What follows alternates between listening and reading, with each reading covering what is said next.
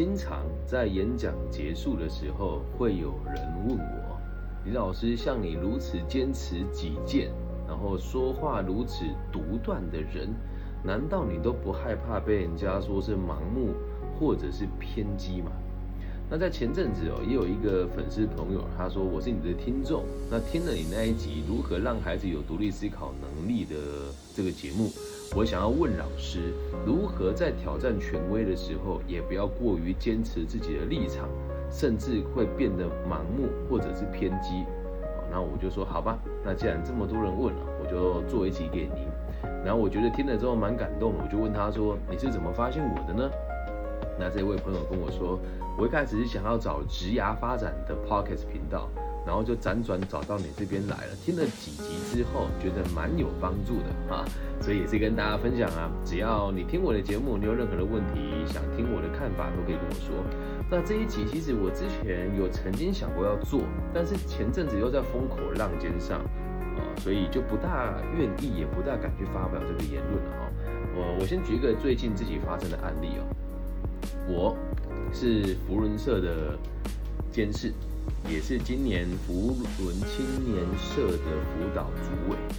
那在台北呢，就是会有不同地区的福伦社。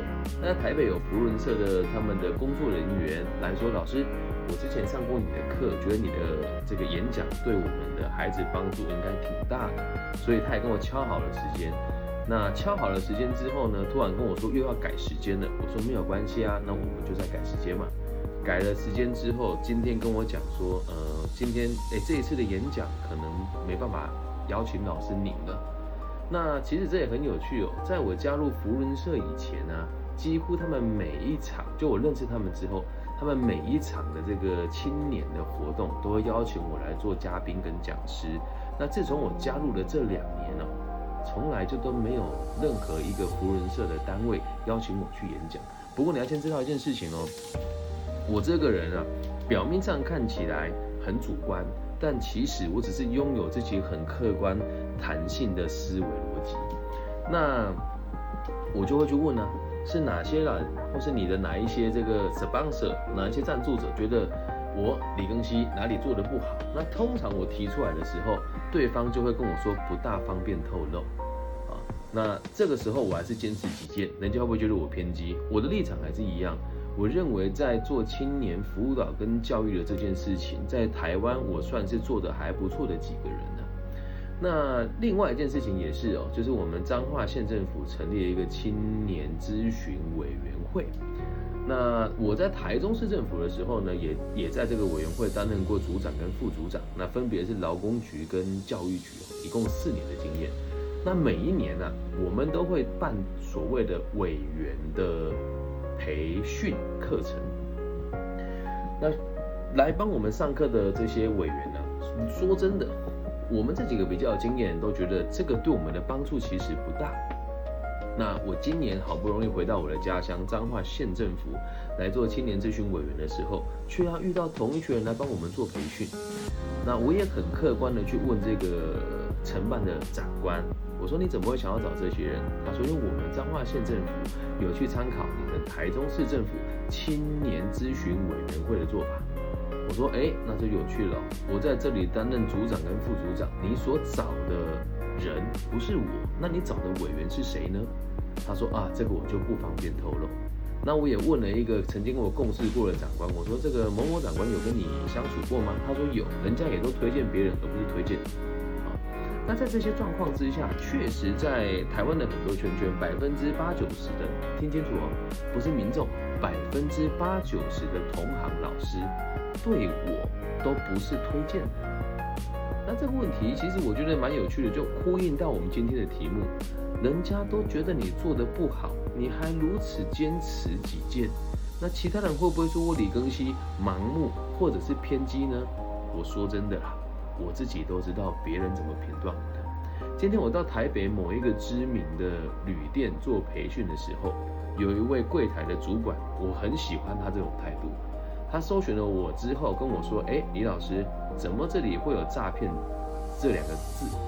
那跟你互动，我也觉得你的履历有点过于美好了，是不是你真的有这个诈骗的嫌疑在？嘿，怎么样？这样子听了会不会让你生气？我不会，我还挺开心的。我说，嗯，我觉得这样就是好事，代表你有认真的上课，而且有把我说的话跟我这个人当一回事。你可以点进去看一看里面是什么，就连网络上的关键字也都会写我的负面的这个形象。那这个负面形象怎么来的？是有人买了关键字攻击我，而不是我真的去做诈骗。不过你如果真的搜寻我的名字后面的关键字，还真的会跑出诈骗两个字。你可以自己做一做实验哦。那在我的行业里面啊，跟大多数对我不理解的人对我的看法都是：哎，李根基自以为是啊，以自我为中心啊，甚至有人会说这个人看起来就是没有专业。但我要告诉你哦。我自己知道我在做什么，我到现在还是一样坚持己见。那别人说我盲目或者是偏激的时候，我就只会告诉自己哦，我在看你们的时候，大多数的人做的事情也很偏激啊。但我并不会去指着你的鼻子说你这样子很偏激，懂吗？就我自己也会这么跟我说，当别人说我很偏激的时候，代表他可能对我有某些伤某些方面的评断。而且偏激这个词是贬义的，就说这个人偏离正道，有点激进哦。那盲目这个词是为了反对而反对。那往往你只要和大众不一样，就会被人家贴上这两个标签。因此啊，想要给大家一个建议哦，每个阶段的你都应该要以你自己的信念为中心，就算你是夜郎很自大也没有关系啊。大学时期的我，如果没有经历过那个呃花丛当中的生活，没有经历过那一种在学校当中和人家争风吃醋，没有经历过那一种在学校以自己的成绩呃很好，然后又主持很多节目引以为荣，甚至感觉自己有点自大那个过程，我也不会知道谦虚两个字怎么写啊。那甚至是当我到现在当讲师的时候，一开始我也都认为这这个是实话哦。但也都过去了，我也我也真心的检讨过。一开始我都觉得其他老师讲的都很差，他们根本就没有资格站在这个舞台上。当时的我真的是这么想的。那慢慢的，我跟一些老师合作过之后，我就会发现，不能怪他们啊。如果当时我没有这么自以为是、这么心高气傲的话，那我可能也没有机会看到别人批评我，或者是我也没有机会跟别人说出真心话。假设我一出道的时候就跟别人讲说，哎呀，你们都好棒啊，那我一辈子都只能跟着别人一样，然后就像其他年轻讲师一样，一辈子被他们的长辈欺负。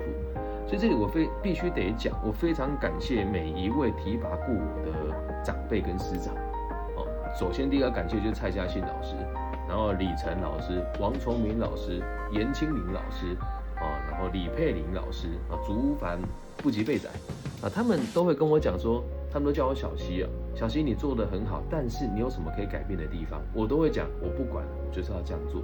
那他们的回复跟回答都是我挺你。虽然我觉得你这样子做不好，但我都有给你建议的。至于后面会发生什么事情，你得自己承担。那这个事情哦，这个这个状态和我一起相处。时间拉最长的就是蔡嘉信老师，他在大学的时候曾经告诉过我：“你呀，不要那么花心啊！如果你长大之后成为了一号人物，这些以前的花边新闻被挖出来，你该怎么办？”那我一样，大学的时候还是我行我素啊，对吧？每个阶段都应该坚持做那个你认为最棒的自己。我宁愿你自负，不小心锋芒毕露伤害别人，我也不要你夹着尾巴畏畏缩缩的过一辈子。那就有人说了，你这样会被修理呀？修理完之后，我就会知道我做的事情不对了，了解吗？所以不要害怕跟别人不一样。如果没有跟大家一样，就代表你有独立思考的这个信念的开始。那如果为了反对而反对，也是不好。但我先说，我李根熙所做的每一个反对，跟每一个我认为不够好的地方，也都是有根据的。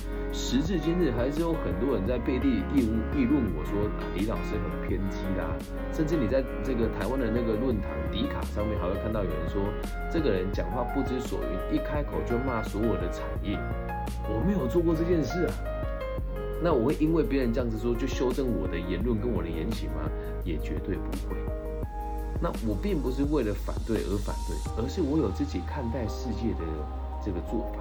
所以你在挑战权威的时候，像今天我去培训的时候，我也觉得蛮，我也蛮带着总经理在外面，教室在教室外面，我跟我的学员们说，你们认为薪水小偷是在第一线服务的，还是做幕僚的？你看，那如果你没有把我的课听完，你就会认为我在影射总经理是薪水小偷。但我把整段故事说完了之后，今天上我的课的是基层的主管，都是当主管没有超过半年的。他们听完整堂课之后，就会发现，哦，原来我曾经李更新这个人曾经那么偏激看待过管理的这个逻辑。那现在他讲出来的话，我们就能够知道，如果我有不小心偏激的想法，就很有可能跟我年轻的时候一样。那把这个转换的历程当做是经验分享给别人，这也是一个很好的做法。但是啊，常常有人会把我跟那一些搞这个思想运动的，哦，然后搞这个呃所谓的这个什么嗯公民意识的这群人放在一起，我和他们绝对不一样。用个例子给大家听啊，有一年啊，应该是三年前吧，我在台中市政府教育局担任教他们的咨询委员的组长的时候，有一群学生呢，竟然就说我们要在学校里面把蒋公的这个遗像推倒，这个东西就是这个毒瘤，让我们就是荼毒，然后没办法实现真正的自由意志。然后现场吵成一团，然后学生们又很激动，然后我就清了清喉咙，然后跟他们讲，可不可以尊重一下这个会议啊？那我虽然是列席的主席，但局长也在现场，能不能拿出年轻人该有的理性跟思维？你推倒了一个铜像之后，就令另外一个铜像起来，请问有什么差别吗？那如果在座的大家书读的不够多的话，等一下结束之后来找我，我一人送你们一本《动物农庄》。讲完了之后。年纪大的人全部都鼓掌，他们的反对就是为了让别人看见而已啊，对吧？